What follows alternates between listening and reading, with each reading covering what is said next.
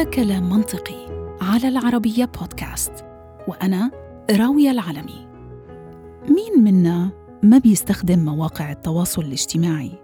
في البيت في العمل وإحنا بننتظر عند الطبيب الكبار منا والصغار. أصبحت هاي المواقع جزء لا يتجزأ من حياتنا. لكن يا ترى هل سألنا أنفسنا كيف بتأثر هاي المواقع والمحتوى اللي بنستهلكه من خلالها على تشكيل وعينا على أفكارنا نظرتنا للأمور ونفسيتنا في كلام منطقي هذا الأسبوع رح نتحدث عن تأثير اليوتيوب تحديدا بتثبيت وتقوية أو حتى تغيير نظرتنا لكثير من القضايا اللي بتأثر على حياتنا اليوتيوب تعتبر المنصة الأكثر ازدحاماً عالمياً بين كل منصات التواصل الاجتماعي. تقريباً 8.7 بليون زيارة شهرياً بتتم لموقع يوتيوب. Pew Research عملت دراسة في الولايات المتحدة ووجدت إنه واحد من أصل كل خمسة يعني حوالي 20% من الأمريكيين وصفوا منصة يوتيوب على أنها أحد أهم المصادر لفهم ما يحصل على مستوى العالم اليوتيوب تحديدا ما هو من التطبيقات اللي أستخدمها كثير بس الحين بدأت أستخدمه لأجل أني أشوف عليه أخبار أشوف عليه آه، فيديوهات وحوارات ومقابلات. آه، أما أني أستخدمه لأشياء أخرى قليل جدا ولكن أشوف استخدامه مع الأطفال. يعني أطفالي يستخدموه كثير ويشوفوا عليه فيديوهات ترفيهية أغاني آه، أشياء كثير يتعلموا منها ومخيفة جدا لأنه أظل طول الوقت على أعصابي إيش ممكن حيطلع لهم بعد الفيديو الموجود؟ What's next? What's coming up next? طول الوقت أظل على أعصابي وأحاول قد ما أقدر إني أسيطر على إيش يطلع لهم وإيش يشوفوا وإيش يتفرجوا عليه. من أكبر أسباب نجاحها هو أنها بتقوم باقتسام الإيرادات الإعلانية مع صانعي المحتوى. هذا طبعا رفع شعبيتها وإقبال المستخدمين عليها بشكل كبير وأصبح الآن حلم كل طفل أنه يصبح يوتيوبر. أعتقد أنه كل اللغات. يعني ممكن نحكي عن 14 لغة مثلا. I think كل اللغات مفروض. يعني قد إيه تقريبا؟ 20 25 يوتيوب يمكن التفاعل عليها بأكثر من 80 لغة مختلفة. 80 عجيب. كنت أعتقد بالغت في ال 14 عدد الساعات في مخيلتي يمكن يفوق ال 24 ساعة حتى. يعني الفيديوهات آه، يخلص يومك وما تخلص الفيديوهات اللي قاعدة تتحمل على اليوتيوب. لا ملايين الساعات يعني. العالم كله أي حد عنده الأكسس إن هو ينزل فملايين الساعات لكن صعب أحدد رقم يعني. يوتيوب بتحمل ما مجموعه 500 ساعة محتوى في الدقيقة الواحدة. لا بيعملوا كتير كفاية يعني دليل إن هم الإعلانات دلوقتي في الفيديو الواحد بيتفرج على أربع أو خمس إعلانات آه، فلا أعتقد إن هم بيعملوا كتير. غير ال subscription الجديد اللي هم أضافوه بقى بحوالي أعتقد 10 دولار أعتقد ال subscription الشهري بتاع اليوتيوب. فلا أعتقد إن هم أمورهم كويسة. كتير لأنه كل دقيقتين بحطوا لنا دعاية. فبتخيل كتير ملايين الدولارات. بالشهر ولا بالسنة؟ بالشهر. I think مليارات بيجيبوا من الدعايات بالسنة. في عام 2019 وصلت تقريبا العوائد المالية ليوتيوب من الإعلانات فقط لبليون و400 مليون دولار شهرياً. يعني 16 بليون دولار في السنة الواحدة. ممكن نسأل أنفسنا ما هي المشكلة في متابعة اليوتيوب واستهلاك أي محتوى بينشره؟ وين الخطورة في هذا؟ يمكن في كثير من الأحيان لا يوجد خطورة وبالفعل المحتوى اللي موجود على اليوتيوب ومنصات التواصل الاجتماعي الأخرى هي بالفعل مفيدة وبناءة ولكن في كثير من الأحيان يمكن أنها تكون سيف ذو حدين في 2019 نيويورك تايمز كتبت تقرير وعنونته كيف دفع يوتيوب البرازيل للتطرف. وربما في هذا التقرير كان مثال كبير على بالفعل تأثير اليوتيوب في تشكيل وعي الشعوب سواء كان للأفضل أو للأسوأ. تركيز هذا التقرير كان عن الرئيس البرازيلي جاير بولسونارو جميعنا سمعنا عنه. يمكن ما بنعرف بأنه هذا الرئيس في له جملة وقال في أحد الأيام لا لن أغتصبك فقط لأنك قبيحة المظهر. وهو أيضا ظهر بفيديو يصرخ فيه وبيطالب بإعدام آلاف الناس دفعة واحدة حتى يحد من الجريمة. وهو أيضا اللي بيقول إنه رجل الأمن اللي ما بيقتل هو ليس رجل أمن حقيقي. فكيف لشخص مثل الرئيس بولسونارو بكل هذه الأفكار المتطرفة أن يصل بالفعل لكرسي الرئاسة. وهون أتى دور يوتيوب. الرئيس البرازيلي هو عاشق قديم لمنصة اليوتيوب. انضم لها حوالي عشر سنوات قبل ما يتم انتخابه وما زال حتى الآن وهو رئيس بحمل أكثر من فيديو أسبوعياً. ولكن مجرد ما انضم لهاي المنصة منصة اليوتيوب بدأ بترويج أفكار اعتبرها الكثير من الناس بأنها قريبة من نظريات المؤامرة. فمثلا بأنه الليبراليين تبنوا الفكر النازي إلى أنه اليساريين يعملوا على ترويج أجندة مثلية جنسية لتدمير المجتمع. في البداية منصة اليوتيوب ما رفعت نسبة متابعي كتير لكن في وقت لاحق لما أضافت المنصة خوارزمية جديدة بتقنيات الذكاء الاصطناعي واللي هي مبنية على ترشيح محتوى يشابه عادة المحتوى اللي إحنا بنختاره أو بنختار نتصفحه هذا ساهم بشكل كبير في انتشار محتوى الرئيس بولسونارو كالنار في الهشيم على اليوتيوب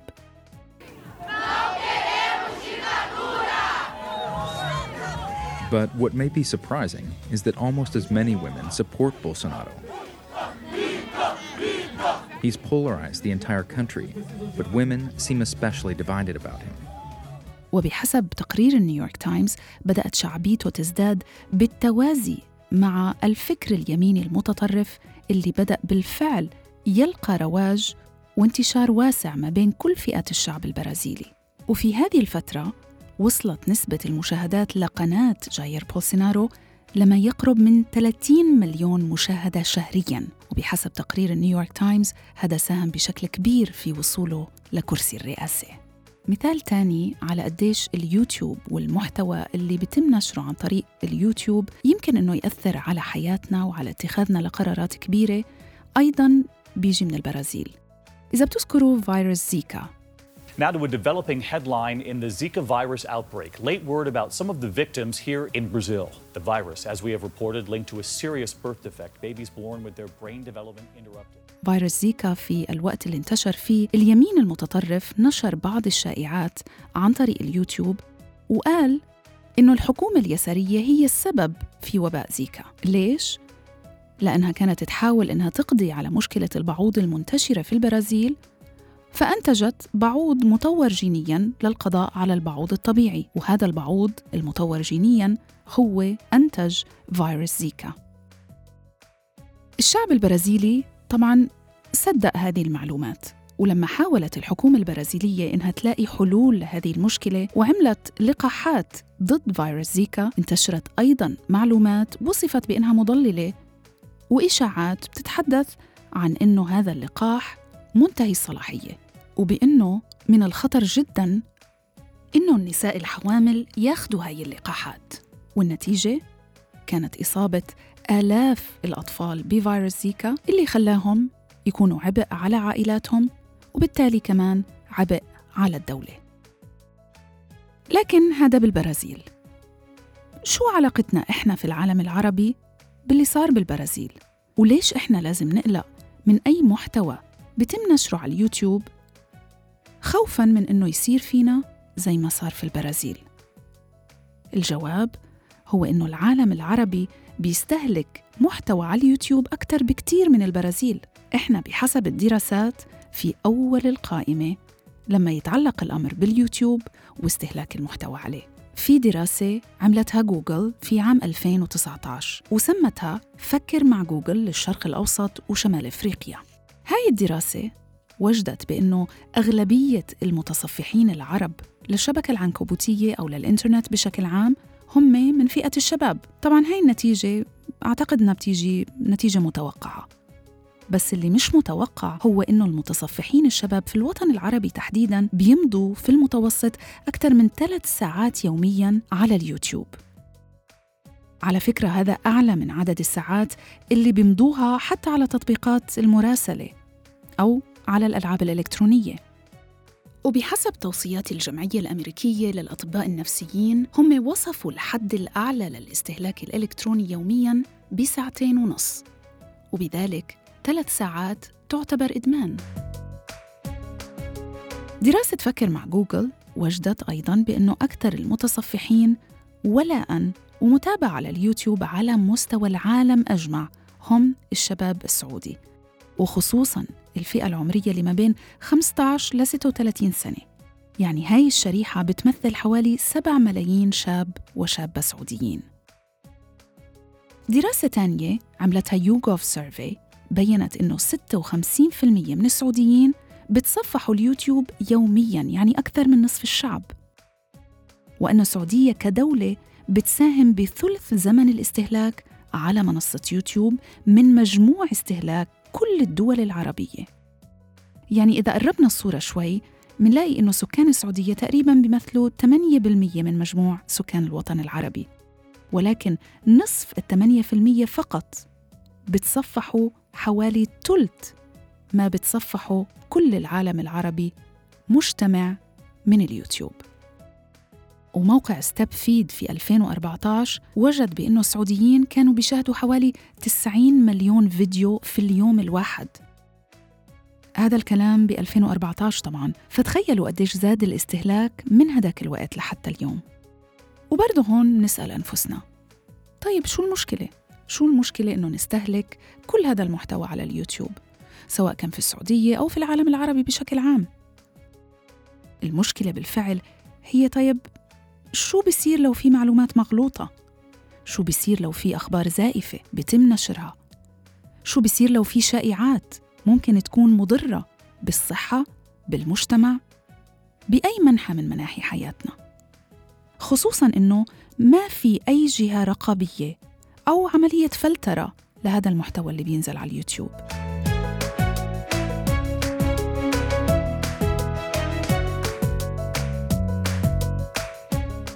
سمعتوا جميعا عن مصطلح الفيك نيوز أو الأخبار الزائفة.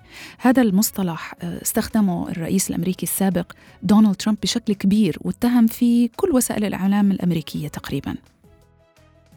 فكرة الفيك نيوز بالفعل صارت مصدر قلق بشكل كبير لكثير من الأوساط الاجتماعية والنفسية لأنه في إلها ضرر كتير كبير على مجتمعنا.